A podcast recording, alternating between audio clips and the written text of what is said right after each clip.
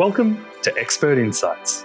This session was recorded in front of a live webinar audience on Wednesday, 15th of November, 2023. The topic is the effect of loneliness on mental health. On the panel, we have Dr. Alexis Whitton, Senior Research Fellow and Clinical Psychologist at Black Dog Institute, Dr. Diana Chan, Clinical Psychologist and Black Dog Institute Facilitator, and Stephanie, our lived experience representative. Chairing the session is Dr. Sarah Barker. Okay, welcome everyone to this Expert Insights episode The Effects of Loneliness on Mental Health. To begin with, I'd like to start with an acknowledgement of country. So, Black Dog Institute would like to acknowledge Aboriginal and Torres Strait Islander peoples as Australia's first people and traditional custodians. We value their cultures, identities, and continuing connection to country, waters, kin, and community. I'm in Naarm or Melbourne, so I would like to acknowledge the Wurundjeri people as the traditional owners of this land. And I'd like to extend that respect to the traditional owners of all the lands where you're zooming in from today, as well as to any Aboriginal and Torres Strait Islander people who are with us today as well. We pay our respects to elders past and present, and we're committed to making a positive contribution to the mental health and well-being of Aboriginal and Torres Strait Islander people across Australia. Today on our panel, we have um, Alexis Whitton, Diana Chan, and Stephanie as our lived experience representative. So I will begin by asking each of you to introduce yourselves. So, Alexis, could I invite you to introduce yourself to first, please? Thank you, Sarah. So, my name's Alexis Whitton. I'm a senior research fellow here at the Black Dog Institute. Um, and it's great to have the opportunity to be part of this discussion today. Yeah, thank you very much for joining us, Alexis. Diana Chan, can you introduce yourself, please? Hello, um, my name is Diana Chan. Um, I'm a clinical psychologist. Uh, when I'm not working for Black Dog, uh, I work at a school and at the Children's Hospital um, with kids and teens. Um, and I'm also really looking forward to our discussion today. I think this is such an important topic for this time of year. Thanks, Diana, for joining us.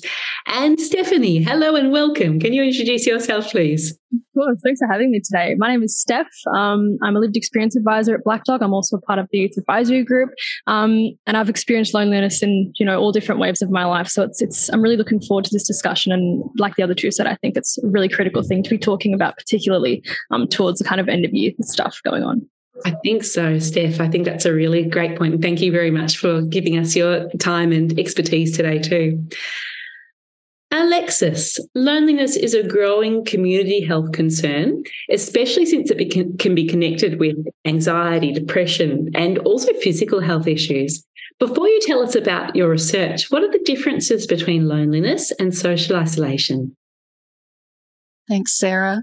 So I think we often use the terms loneliness and social isolation interchangeably, but they are quite different. So Social isolation usually refers to actual physical separation from other people.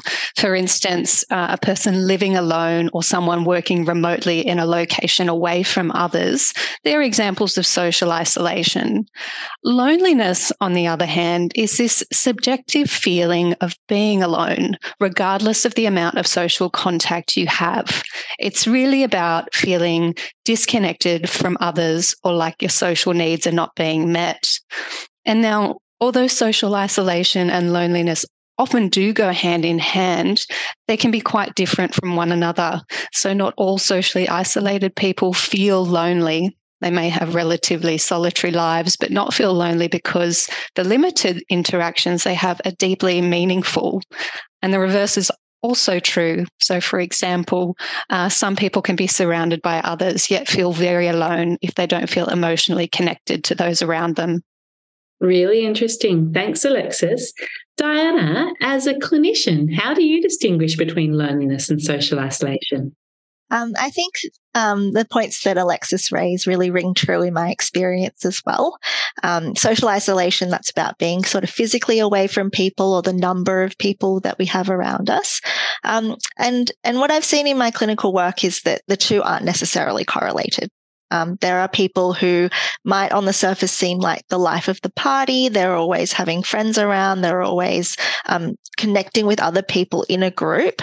Um, but still they feel this deep sense of loneliness um, because there isn't that sort of emotional connection. They're not sort of feeling uh, welcomed and, and, seen for who they are um, and cared for. Um, and equally, there are people who um, live on their own, may not see people day to day, but still know that they really have good, strong connections with some people, and that can mean that they don't feel lonely. Right. Thank you so much. Stephanie, you've uh, experienced loneliness, as you mentioned. Can you have friends around you and feel lonely? Yeah, 100%. Um, when I think of the differentiation between so- social isolation and loneliness, um, historically, I've always been someone who is incredibly socially involved. I'm around so many people, big family, university, school. And I really like how um, the phrasing that Diana used of the life of the party. Um, you know, from the outside, I'm someone who has a lot of a lot of friends, a lot of acquaintances. Although at many times in my life, inside, no matter who I'm surrounded by, I've always felt very, you know, like I'm here in this space, but I'm not here, you know, in, in the mental realm. Um, so yes, I, I, definitely feel in my own experience that it's very possible um, and quite common I've found to, to feel lonely no matter how many people you're surrounded by. Thanks, Stephanie. So, Alexis, some t- people have a hard time admitting that they feel lonely. To what extent is there stigma in Australia about feeling lonely? Yeah, so this is a really interesting issue. So, assessing loneliness has become a really core part of Australia's population level mental health and well-being surveys. And these surveys show that loneliness is really common. And we can get into the stats a little bit later. But what I find interesting is that um, despite the reports of how common loneliness is, it still doesn't seem to make it any easier for us to admit when we feel lonely. Now, the need for social connection is a really fundamental human drive, just like the need for food or water. And we don't have any issues communicating to others when we're hungry, but we do when we feel lonely. Um, and I think the other interesting part of this is that there seems to be a little less degree of stigmatization around admitting when you live alone. So there's a difference between expressing that you're lonely versus that you like spending your time alone. Uh, so I'm really curious to hear from others how they unpack that. Yeah, that's really interesting. Okay, thank you, Alexis. Yeah. Um, Stephanie, do you think the stigma about talking about feeling lonely I 100% agree that there is, um, even though it's it's something that a lot of people can recognize as being quite common. Um, the feeling that I associate with it is kind of embarrassment, especially through the through the lens of a young person. You know, I'm in my early 20s. The people around me, the communities I'm surrounded by, it's the whole you know partying and going out and being together and being a part of all these great groups. Um, and then it's a little bit embarrassing to, to feel like you're the outlier to feel like you you know it's it's kind of a i feel like the stigma lies in how you're perceived by other people um, and so yeah I, I, really identify with the feelings of embarrassment and almost the feelings of, of shame um, connected to admitting and saying you know what actually i feel really lonely in, in, in life in general yeah, yeah. Thanks, thanks, Stephanie. Yeah, and about Alexis's point about um, living alone. Do you think there's that there's less stigma there? Is that an easier thing to talk about? I'm not sure what the case is with you but um, do you think that that's perhaps an easier thing? Yeah i think so. I mean my own experience i still live with my parents i live with my family so i don't have a you know direct experience but from the circles that i'm in someone who does live alone it's it's generally taken at face value. It's it's a lot easier to digest. It's like oh you live alone that's great you're so independent. It's kind of i've almost found it the reverse you know it's kind of a admirable to, to live alone or admirable to be like, I'm quite introverted. I like spending my time by myself. Absolutely. Thank you so much. Okay, Diana, what do you observe in terms of stigma about loneliness in young people as a clinician? Um, I absolutely agree with both what Alexis and Stephanie have said. I think there's definitely a loneliness stigma. Um, I think on a societal level, there's probably more in the media about certain age groups being lonely. So, for example, I often see articles about really elderly people being lonely now that you know their spouse might have passed away. They're not able to connect as much with other people because they're less mobile, etc. Um, but for young people, um, there is this real stigma because it's almost like this is not something that should affect us at this stage.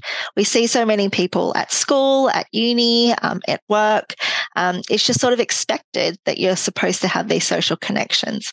Um, and I really, I don't think that social media is the root of all evil, but I often do wonder whether that contributes to this. Um, you know, we see people online getting all of the likes, getting, you know, posting pictures in, in groups of friends, etc. And it can kind of create this um, illusion that everyone has these really strong social connections but me.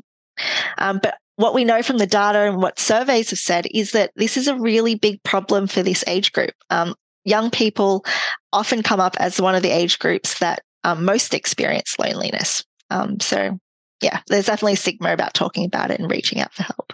Yeah. So, to what extent, Diana, do you think loneliness is a natural human response?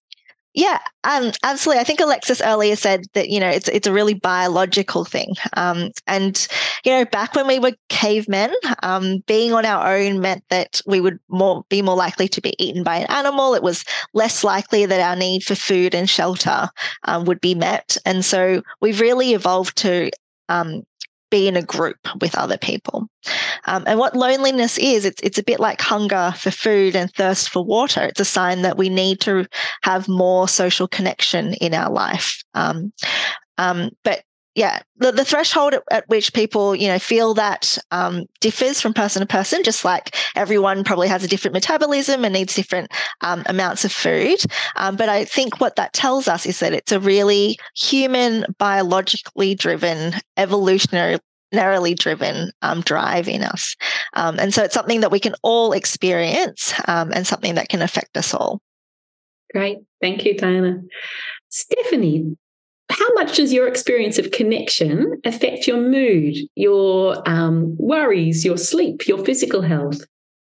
Yeah, it it, it, it very much impacts it. Um, and it's only very recently through a lot of, you know, internal work that I've actually discovered where, you know, the connectedness between the two. Um, you know, if I was to break it down, for example, sleep, um, something that I've noticed in myself is that I, I often just forget the simplicity of if I am feeling a negative thought, a negative emotion, going through something that is causing anxiety or stress or bad mood, I can reach out to people and I can actually speak about it. I've through such an extended, you know, feeling of loneliness, I've I've lost that skill. I've lost that kind of thought process of if if I feel lonely, I can reach out.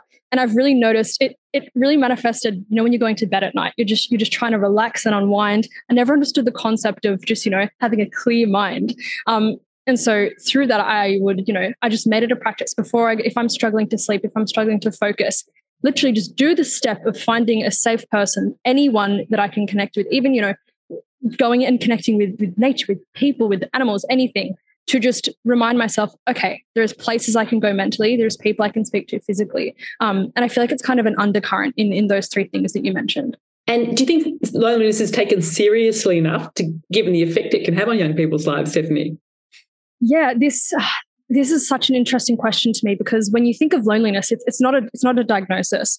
It's not something like depression or anxiety or other forms of mental ill health where we, we know what it is. We can for sure say that that is what you're experiencing. Um, and because of that, there's no cure, there's no treatment. It, it's really kind of a gray area and it looks so different in different people. And I think we don't understand, you know, just from my experience, I don't think we understand the implications of loneliness and the impact that it has on us as humans. Um, for example, we know that so, what certain symptoms of depression may look like. We know how that may impact people. And through that, we know how to, you know, alleviate those symptoms and make life easier. But since loneliness is something that is so, you know, vague and in the air, we don't, at least I feel like within, you know, common society in layman's terms, um, we struggle to recognize it. Therefore, we struggle to rationalize it. Therefore, we struggle to, to help it and to help others through it. Mm-hmm. Interesting. Alexis, can you tell us about your research on loneliness and depression in young people, which is part of the 2022 Turning the Tide on Depression report?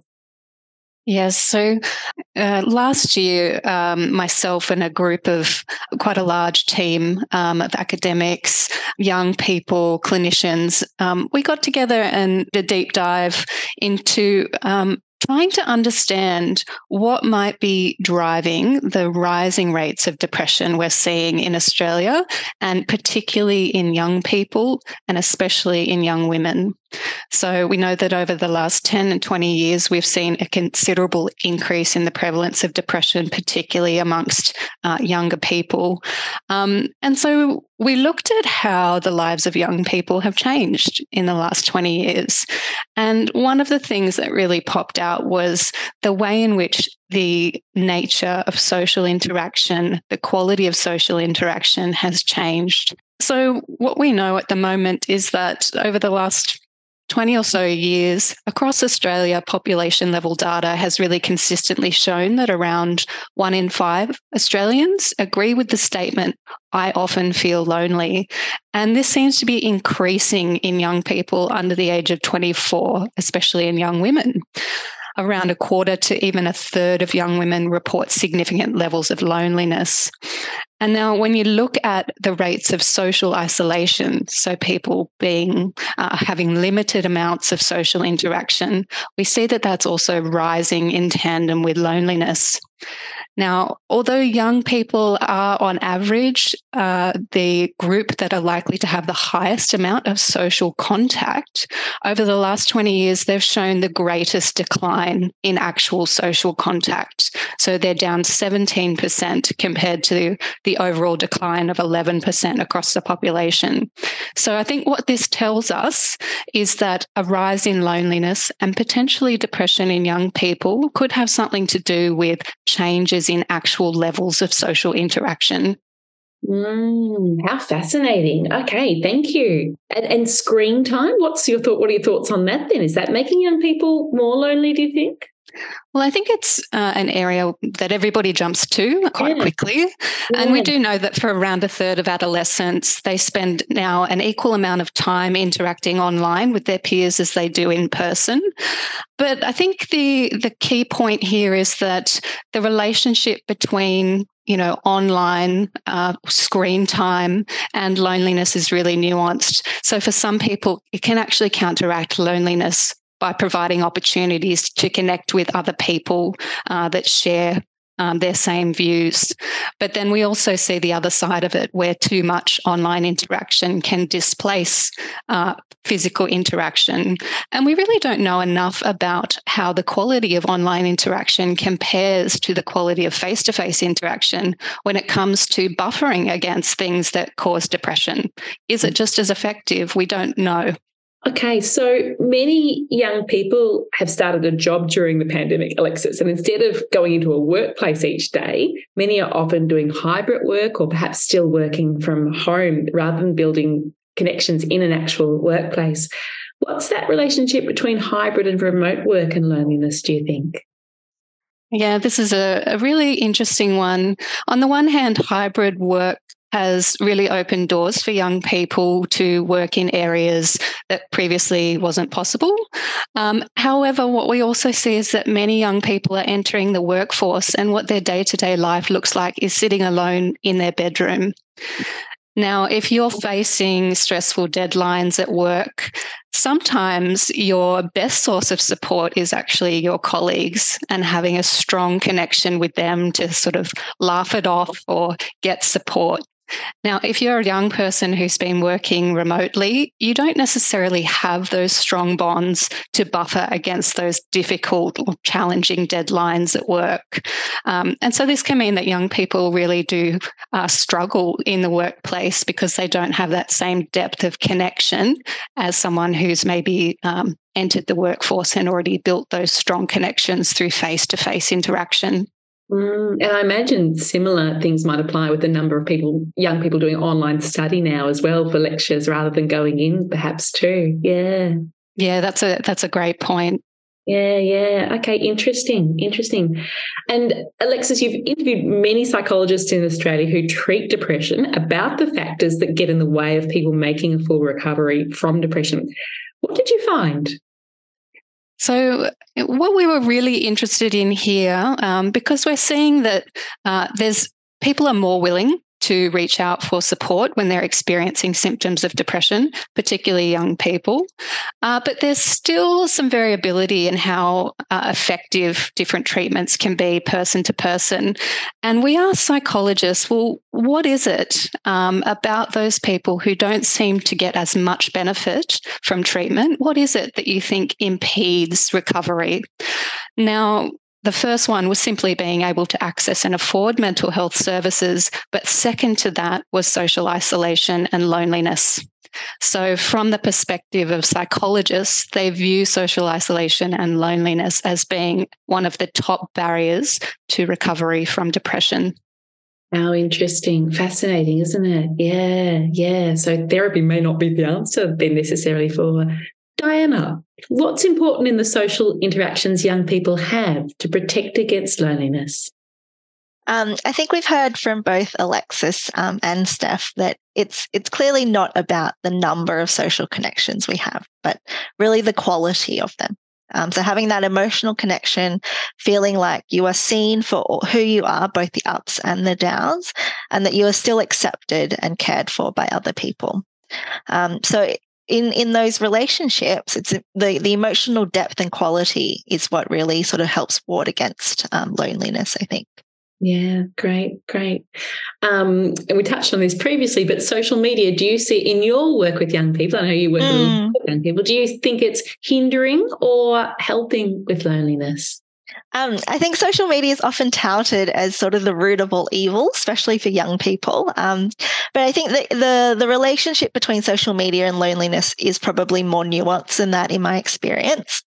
Um, as I think someone pointed out earlier, it can be used as a way of developing meaningful connections. So, for example, um, I have a friend who has a child with additional needs, um, and social media is one of her really strong social supports where she's able to connect with other families in the same situation um, and share the journey together. Um, but I think for most of us, and, and myself included, um, we probably don't use uh, social media that productively. What we um, tend to do um, is to spend sort of endless hours scrolling through people's updates. Um, and I think what that can create is this sense of like everyone's life is better or more perfect, or they're more social, or there are better things going on for them than they are for me. Um, and that's because social media by its nature is so highly curated. You know, no one's posting um, a post about an argument they've just had with a family member. It's always about the positive stuff. Um, and so that can actually really um, increase the sense of disconnection, I think, that it just seems like my life is not as, not as exciting or not as meaningful um, as what these other people are posting. Terrific. Thanks, Diana. Your thoughts, Steph, on social media and loneliness, what are they? Yeah, there's so much there. And I think of a quote that I heard once um, that went something along the lines of when you're when you're viewing social media you should assume that every single thing you are seeing is a snapshot of the best hour of that person's day. Um, and hearing that really like i love how diana phrased it as like productivity. Um, that really phrase like framed the way that i use social media and view social media because when i do find myself scrolling and thinking things like oh well you know their friendship group is so much bigger than mine and they're going on holidays with so many more people and it's becoming a really conscious practice to stop and to be like, okay, well, if I was going to share the best snapshot of my day, you know, I've just watched my best friend's favorite movie and I, I really enjoyed it. And now I can I can talk to him about it. So when I feel myself going into that comparison, I really try to reframe it and say, all right, if I had to say the best part of my day, if I had to share that with 5,000 people, what would I say? And um, I think think the other layer to that is just, you know, social media uh, can be a really great tool. You know, I used to try to cultivate those relationships through social media, stuff like Instagram DMs and Facebook Messenger. Uh, very quickly realized, you know, there's a lot lost. You can't, I can't see their face. I can't hear the cadence of how they're speaking. Um, so instead, I can use it as a tool and, you know, message someone, or if someone's in my class, be like, do you have Instagram? Do you have Facebook? Message them and be like, do you want to meet up? Would you like to go and do this? Would you like to do an activity? Let's call on Discord and play some games together. So I try to use social media more as a tool rather than my means of connecting with others. Great. Thanks, Steph. Alexis, a big question now. What do we need to do at a broader societal level to better address the outcomes for people with depression then? So, I think in the context of loneliness and, and addressing loneliness as a way to improve um, depression, I think a big point is that there's currently no agreed upon treatments for loneliness. So there are many um, interventions, art based interventions, social prescribing type interventions that have good evidence, but rarely are these funded by the government. So we're still heavily focused on funding individual mental health treatments as a way to tackle depression. And given that psychologists are saying that loneliness is one of the biggest barriers to recovery, I think we really need to cast the net wider here in our thinking. Um, the other point is that addressing loneliness is likely to involve um, industries very much outside of mental health as well.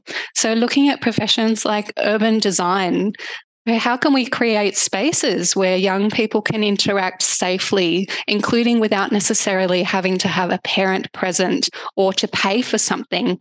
Um, so I think we've seen a real erosion of these types of spaces in our um, cities, uh, and this is really not conducive to providing opportunities for young people to interact face to face. Yeah, really interesting. Yeah, urban design has a real role to play in connection. When I think about some countries where they'll have a piazza and people will be encouraged to join old and young and play there together. Yeah, huge role. Yeah, great, great thoughts. Thank you. Diana, is therapy the best thing for loneliness? And what needs to be done in terms of social policy to address loneliness? Yeah, um, I think therapy can certainly help in that um, when we're really out of practice with connecting people emotionally, there can be barriers um, to that. So, for example, if we're not used to reaching out and connecting, there can be some anxiety about that. You're unsure how to go about it. And so therapy can help you navigate the obstacles in a sense um, and, and find a way through them.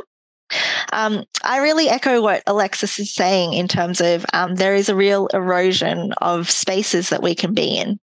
Um, so I think building meaningful connections, um, the first step is to build connections, full stop. Um, and I think that um, the government is doing some things to help with that. So, for example, um, the active kids vouchers. Um, I've known um, a lot of kids and teenagers who've been able to be a part of sport teams and etc. Um, as a result of that. Um, I've also had lots of friends become new parents, and they've been routinely connected with a mothers group of kids with the similar age to sort of help navigate those new parent journeys together. So there are things that the government is putting in place, but I think yeah, there can definitely be more opportunity for that. And I think the other thing that governments need to work on is is sort of creating um, enough breathing space in people's lives that they can prioritize um, mm-hmm. connections with other people. Um, and as Alexis pointed out, this is often outside of, of industries like mental health. Um, so, for example, things like um, good um, you know fiscal policy um, you know, trying to keep the cost of living manageable so that people aren't having to work extended hours to try and make ends meet. You know, we've all had experience where we've been really stressed. And, and when we're really stressed, it's hard to have time and headspace to connect with other people. Um, mm-hmm. So there are things like that that um, the government can do um, on a societal level to give people that breathing space to prioritize connections. And your response is making me think about, you know, we think about helping people to connect at certain points in life that are perhaps mm. more challenging, maybe thinking of several points throughout the lifetime. Absolutely. There are opportunities for that connection, maybe when people retire, when people, mm. other, other, points that are perhaps a little bit more, yeah, fragile or, yeah. Yeah, yeah, yeah I agree yeah. with that. I think we often find ourselves in loneliness because there's been life transitions in your group That's of right. friends. Yeah. Right. Yeah. Natural transitions that are part mm. of life too. Yeah. That's right. Yeah. Thank you. Um, Diana, if overcoming loneliness is a long term goal, what are mm-hmm. some small things that our young people can do even today to increase meaningful connections? Yeah, absolutely. Um, it is a longer term project. Um, people probably don't go from feeling very lonely to very connected in a matter of days and weeks. Um, it is a long, long term thing that we build over time. Um, so, as I said before, I think building meaningful connections really involves one, building connections full stop. Um, the more people that we're able to meet, the more likely that we are to find people who connect with us, who gel with us, who we feel get get we get each other. Um, and so then the second step is really to deepen um, those connections in a meaningful way so that they're not always at the superficial level, that you do have a group of people that you can tap on the shoulder if you need to talk about something or if you need help with something. Um, and so the, the, things that people can doing can be doing to increase meaningful connections is really aligned to those two things. So things like join groups with common interests. Find people who share your love of bushwalking or reading or um, those sorts of things, in, and find people in a similar stage of life. Um, just people that you can connect with um, and to start to build friendships with. All of our deep friendships start um, on a level where we don't really know each other and we're trying to find out more about each other. Um, I think prioritizing relationships is really important. Often, especially at life transition points, um, it can life can feel a bit frantic. Can, it can feel like there's not enough time, um, and often our gatherings with other people and our friendships and our coffee catch ups are some of the first things to go. Um, but we really need to um, prioritize connections with people to ensure that we're maintaining them over time. Um, and then the third thing I would recommend is to really practice vulnerability. I think in Australia, when we ask each other how we are, there's a stock standard. Yep, everything's going fine. Um, we like to, um, yeah, sort of keep struggles private. Um, but in in order to really build meaningful connections um, and emotionally connected um, relationships, we need to be sharing um, things more about our day. So, you know, take the leap and say, oh, actually, today I had a meeting and it didn't go so well, um, and, and try and bring that vulnerability to our relationships too. Mm-hmm. That creates a stronger sense of intimacy too, doesn't mm. it? And mm. people are perhaps more likely to share something. Absolutely. Well. Yeah. Yes. Yeah, yeah absolutely. I'm I'm just wondering, Diana, and all of you, mm. you know, people have been through a pandemic mm. and periods of lockdown, possibly too. So there might be as primed as and as used to interacting as perhaps yeah. we were previously. If yeah. people feel like they've lost their social muscle a bit and that that exposure to or that sharing that deeper sharing is um, mm. more challenging what are yeah. some are there some ways that you suggest to young people to kind of yeah, get that muscle going again yeah, um, I think often if we've you know lost touch with people over the pandemic, um, it doesn't mean that those social connections aren't there anymore. Um, often, in my experience, when I've encouraged young people to reach out to someone that they might have used to be really good friends with, um, or spent a lot of time with, that they um, reconnect and, and actually that person on the other end really welcomes that. Um, so I would just encourage people to sort of take the step and give it a go. Yeah, yeah. And so perhaps priming them to um, respond mm. more than I'm okay and something more honest. Yeah. Yes, yes, yeah, that's helpful too. Great. Right. And there's yeah. another piece um, around uh, engaging in shared goals, I think. So, coming out of the pandemic, you know, a lot of us developed our own hobbies that we did um, while we were in lockdown, and many of these were individual hobbies. Um, but a great way to build connections, including with people that you don't know so well, is to work on some sort of shared goal. So things like, you know, maintaining a community garden, this can be a great way to, um, and maybe an easier way if you're not quite up for being vulnerable, to actually build some meaningful connections as well. Mm-hmm. Yeah. So kind of that doing together and the shared goal of, yeah, a vision and a purpose together. Really nice. Yeah. And and lots of probably community initiatives and strategies that would lend themselves nicely to that too if we yeah think about it. Great point. Thank you. Stephanie what have you found helpful in terms of in terms of addressing loneliness? What have been some of the most helpful things there yeah, I feel like this is a really nice segue. I was kind of forming some thoughts and opinions as, as um, Diana and Alexis were speaking there. And I think in terms of like actionable, what I have done, like when, when I hear that question, I'm like, how can whoever's listening to this, how can they actually take something from it? And one thing that I've done, and it might sound silly when I first say it, is just thinking one step further. Um, I can give you an example literally from today that, that's coming to mind. I'm someone uh, like like you said, Alexis, with um hobbies in, in lockdown. I got way more in tune with my. I love op shopping. I love buying things secondhand. I used to kind of enjoy it, but during lockdown, I craved that thing that I missed so bad that now lockdown's over. Every weekend, I'm at Salvos at somewhere. I know all the spots. Um, and just today, I was not paying attention in my lecture, but I was thinking like, oh, you know, I really want to go op shopping next week. You know, exams are done. I want to do that that's usually where I'd stop, you know, take myself op shopping next week whenever I wanted to. But taking that step further. Um, you know, I, I, met a woman in one of my classes and we just happened to kind of connect. And I, I, thought to myself, we've been, you know, casually, like, you know, starting a friendship. And instead of just thinking, I want to go op shopping, I'll go op shopping. I got my phone out. I use social media as a tool, and I messaged her and I was like, "Hey, do you like secondhand shopping by chance?" And she was like, "Oh my god, I actually love secondhand shopping." And I was like, "Great. Well, next week let's go together and let's do this." And it, it makes me think of um, you know, kind of I forgot who said it earlier, but um, finding people who are like-minded, finding people who have similar hobbies, similar social circles. Um, and then it's kind of the other side of that, which Alexis sort of touched on, which is sharing your hobbies. Because how do we know we have these shared interests and these, you know, similar social circles if we're not talking about it? You know, I didn't have to ask if she liked secondhand shopping. I didn't have to reach out. But by mm-hmm. doing so, now instead of just doing an activity I find enjoyable, I'll be doing it connected with another person. Yeah, yeah. And probably your social risk, your courage in inviting her might encourage her to do some inviting back too for, yeah, even something different as well. No, Really lovely example. Thank you, Stephanie. Diana, what about advice for parents, teachers, caregivers of young people who are experiencing loneliness? Anything you mm. to yeah have thoughts on there?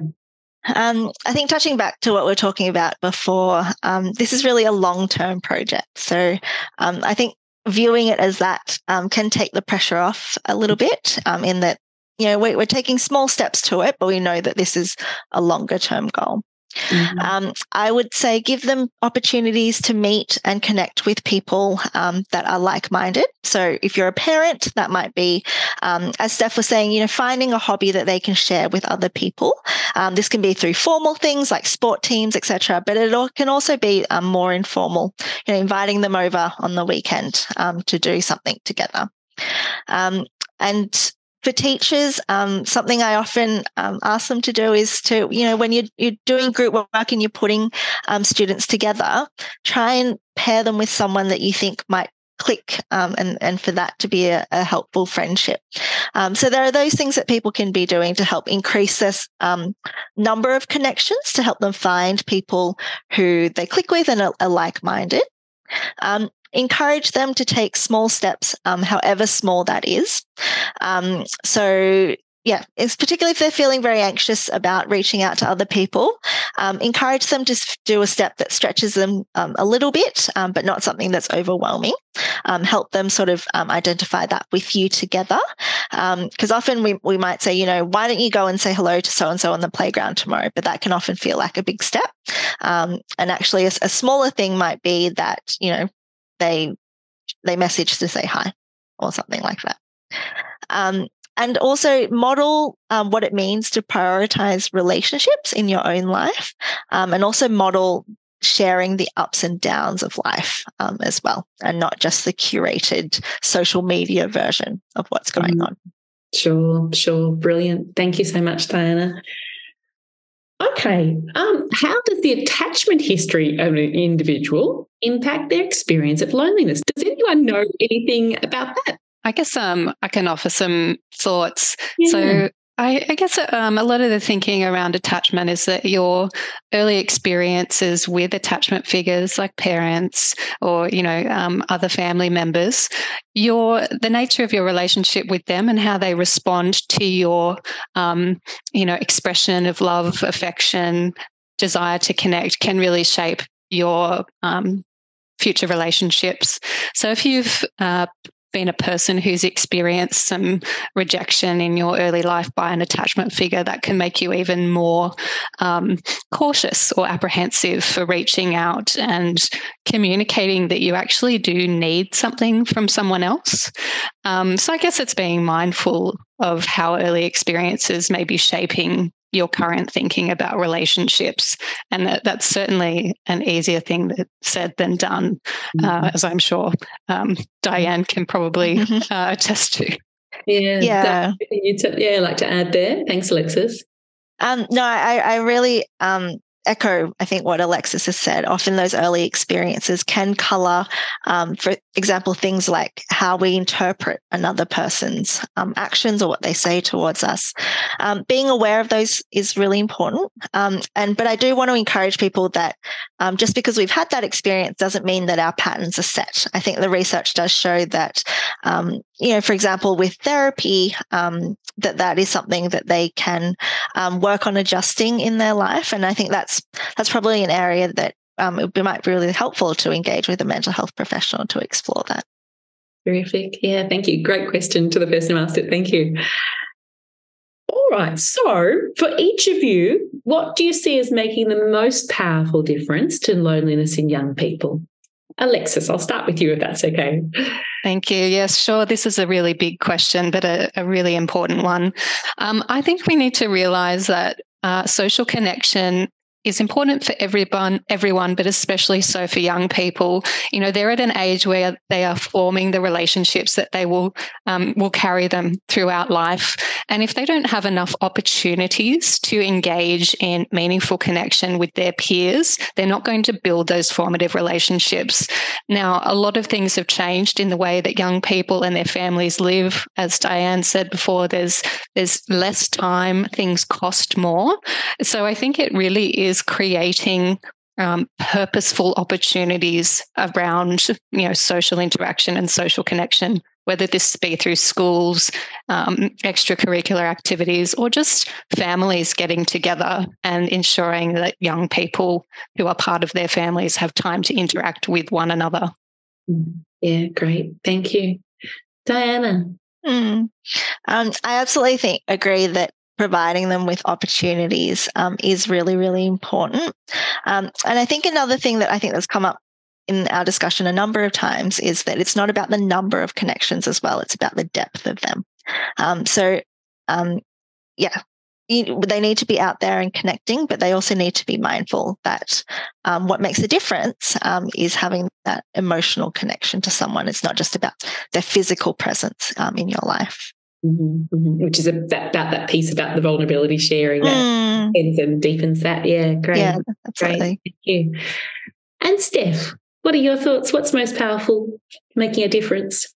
Yeah, I think what's most powerful, and again, like Alexis kind of said, it's a huge question. There's so many different perspectives you can take on it. But one thing that overarches everything, like we've touched on, is just not only vulnerability, but just pure openness. Um, for example, something we've, we've mentioned quite quite a number of times is cost of living. The actual accessibility. You know, I'm in my, I'm in my very early twenties. The actual accessibility of creating those opportunities looks different for so many people. It looks different for so many different communities, but especially minority groups who you know these kind of conversations aren't happening as frequently. Um, you know, myself as an example, I'm someone who does. You know, although I go to uni, I do need to work multiple jobs in order to just exist. So when I look at people going on these grand holidays with all their friends, it's an it's an unrealistic expectation for me. I, I don't have that opportunity and I can't create that opportunity, which sometimes really gets me down. I think, you know, if only I could just me and my friends could go on a cool holiday to Bali and it'd be so great.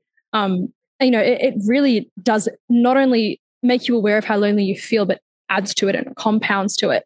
Um, and so I think the openness, you know, for example, when a friend reaches out and says to me, like, you know, oh, do you want to join me on this and do that? And I, for example, with with you know logistically speaking, I can't afford to do so. It's it's not being scared to be open about that you know and it's it's not being scared to be like hey that's actually that's not really something i can do at the moment. You know I, I, need to work from two to five on tuesday. I need you know i can't really afford to to drop my shifts this week something like that. And then being open enough and having that vulnerability to say oh maybe we can do this instead. Maybe instead of going shopping because I, I really don't know if that's good for me this week maybe we can just like you know hang out and have a campfire. Maybe we can. I always I think with young people, like I, like through through adolescence and very young adulthood, you might notice people are always congregating in food courts and at ovals, and that is because sitting in a food court means people look at you sitting in a food court and they're not assuming like they don't have the means to go shopping in all the expensive stores. You could have just finished your meal. You could just be having you know having a chat. And so I feel like we congregate in those areas because it, it releases that expectation of, of you know it releases that what people are thinking of us. And for ovals, you know, I, I, often walk my dog, you know, to a big oval to hang out with all of his dog friends because it's free and it's a way that I can go and talk to, you know, his friends' owners uh, and have those conversations. And you see the kids on the playground and the playground is a free place for parents to, to take them. You see, I see a lot of, you know, of elderly people using the workout equipment at the park. Like it's it's being open and honest and, and telling people, you know, not only, hey, I'm feeling lonely, I, I, kind of I need some help doing that, but the actual steps and how to achieve that connection and give those opportunities. It's just being vulnerable and saying exactly what you need and exactly what you might not be able to, to give or to, to achieve right now. Oh, great! Thank you so much, Steph. We've got a couple more questions in the um, Q and A. Um, someone has said they're curious about the research into different cultures. Western culture being perhaps more individualistic, Eastern culture more collective focused. Any thoughts on that? I was actually just having a, a conversation about this exact issue with um, a colleague of mine last week, and we were talking about some of the um, pros and cons, I guess, of different um, you know cultural variability and individualism.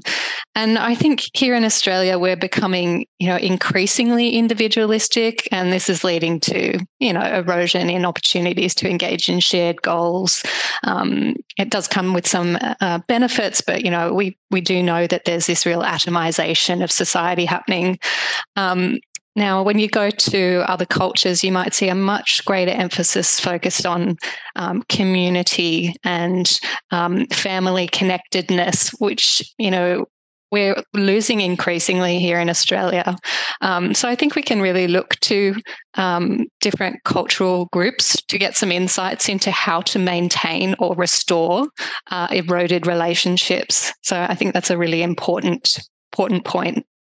Fantastic. Thanks, Alexis.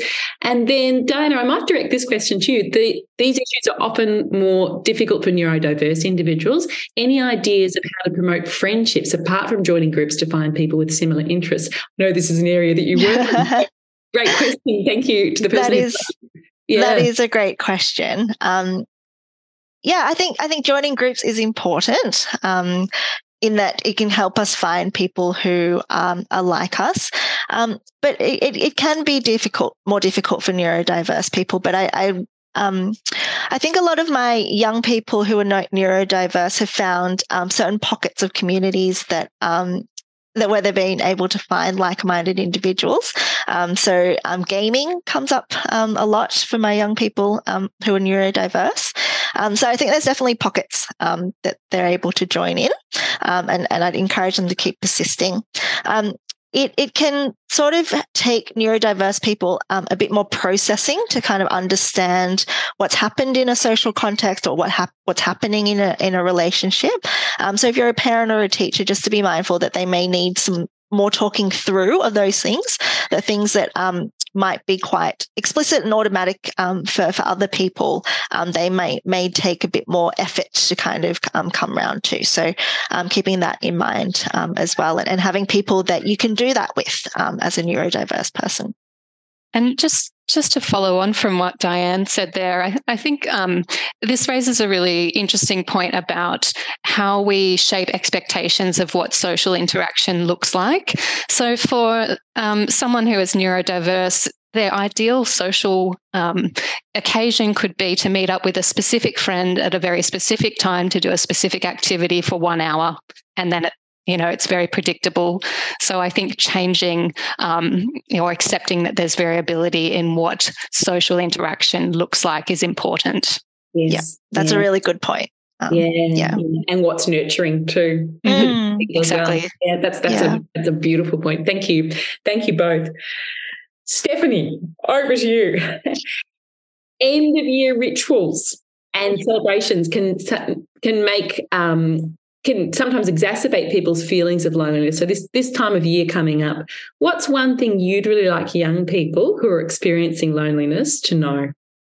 Yeah, um, I have always had such not even just end of year christmas all that kind of stuff um boxing all these crazy rushes of things happening um i've always had very severe anxiety towards any type of event christmases birthdays anything any social holiday um which is only made worse by feeling lonely because you again the social expectation of being around others hanging around the family at christmas you know going to events christmas parties work parties it is so much. It is so much. Um, and especially i just i want to acknowledge the, the neurodivergent lens as well.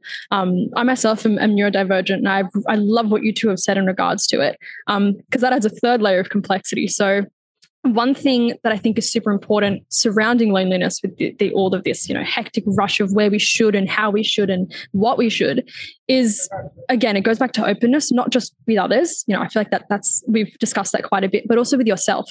Um, I really love Alexis how you touched in our in our previous little note there about how you know neurodivergent people might need more of a process more steps more of the how to actually achieve this. Um, and it's really important for, for a lot of people particularly neurotypical people to understand how different that may look. For example for myself you know end, end of year christmas celebrations with family. I'm european. I have a huge family. There's way too many of us for me to keep track of. Um, and so to me I, I can be honest with myself and say, you know, I, I will attend that as a social expectation as a member of this family. But after that, I will attend. And to me, like I, I can pinpoint it exactly. I will go Boxing Day shopping with one person in the same place we've gone to for years at this certain time because there will be less people because I want still want to have the shopping experience without overwhelming myself and going beyond what I'm capable of. Um, so I think first of all, for, for you know people experiencing loneliness, accept that you know it, it, can be it's easier said than done but just accept how you are feeling and, and understand you are not the first person you are not the last person and you're not the only person currently who feels this you know loneliness towards these events. Um, and be honest with yourself about what you need. Do your absolute best to not concern yourself so much with what others are expecting of you and do what serves yourself whether that is those big events whether that is denying the christmas invitation whether that's you know going out to lunch with a certain amount of people. It's just so important to recognize what serves you best and to understand that you deserve to enjoy the, these things that that people who aren't experiencing loneliness can enjoy so easily. It might be more difficult for you to find out how to find pleasure and happiness and community in this time of year in these events. Um, but you you deserve it too. And if, if, you can pinpoint how you can get that, um, don't feel bad for for that looking different for you. Well said. Thank you so much, Steph. That's yeah, great, great insights. Yeah. And yeah, I'm seeing in the chat box, absolutely okay to say no. Sometimes we need to listen to those needs more too. Yeah, great. Thank you so much, everyone, for sharing all your insights and your expertise in this area. It's been a great discussion. Thank you, too, to our um, participants today for coming along and asking some really great questions. Um, Oh, goodness. Okay, just one more question. It's curious to know how lack of physical contact, example, touch hugs, looks in research about loneliness. Screens don't support touch. A very quick answer, Alexis, if you know anything on this. Well, yes, I guess this is a, a, tricky one, but it sort of feeds into the fact that we really need more research into where online uh, social interaction is as good as or falls short of physical interaction. Um, but also, I guess, bearing in mind that people differ a lot in the degree to which they desire physical um, closeness. So some people actually don't. Um, so, you know, it's, it's a, a, high degree of individual variability there in what they value um, in terms of what looks like meaningful social connection. Thanks. Thanks so much, Lex. And thank you um, for that question. All right. So um, we'll finish up. Uh, so, in terms of e mental health tools, um, Black Dog Institute has myCompass for mild, moderate anxiety and depression based on CBT, um, which is an excellent e-mental health tool. Uh, Black Dog Institute also has an article on what's loneliness and how we can overcome it in tough times that you can have a look at. And ReachOut has um, Ask a Therapist what to do if you're feeling lonely, which might also be a terrific resource. Um, in terms of supporting your own mental health, um, there's TEN, the Essential Network for Health Professionals. I particularly encourage people to have a look at the, all the modules, excellent, but the burnout module is just wonderful. So I really encourage you to have a look at this. Um, and that's on demand and free and anonymous, and they're just superb tools. So I invite you to have a look at those if you think they'd be useful for you or someone uh, you know. Uh, We'd love you to connect with us. Um, you can visit our website to look at some of our health professional training, um, and you can also follow us on social media too. And thank you, everybody. Thank you so much to our wonderful panelists today, to um, our terrific uh, participants, and for your great questions. And uh, thank you for joining us. Go well and um, look after yourselves, and all the best for the rest of the year. Thank you. Thank you for listening. If you'd like to hear more of our podcasts, subscribe to and review Black Dog Institute on iTunes or your preferred podcasting platform.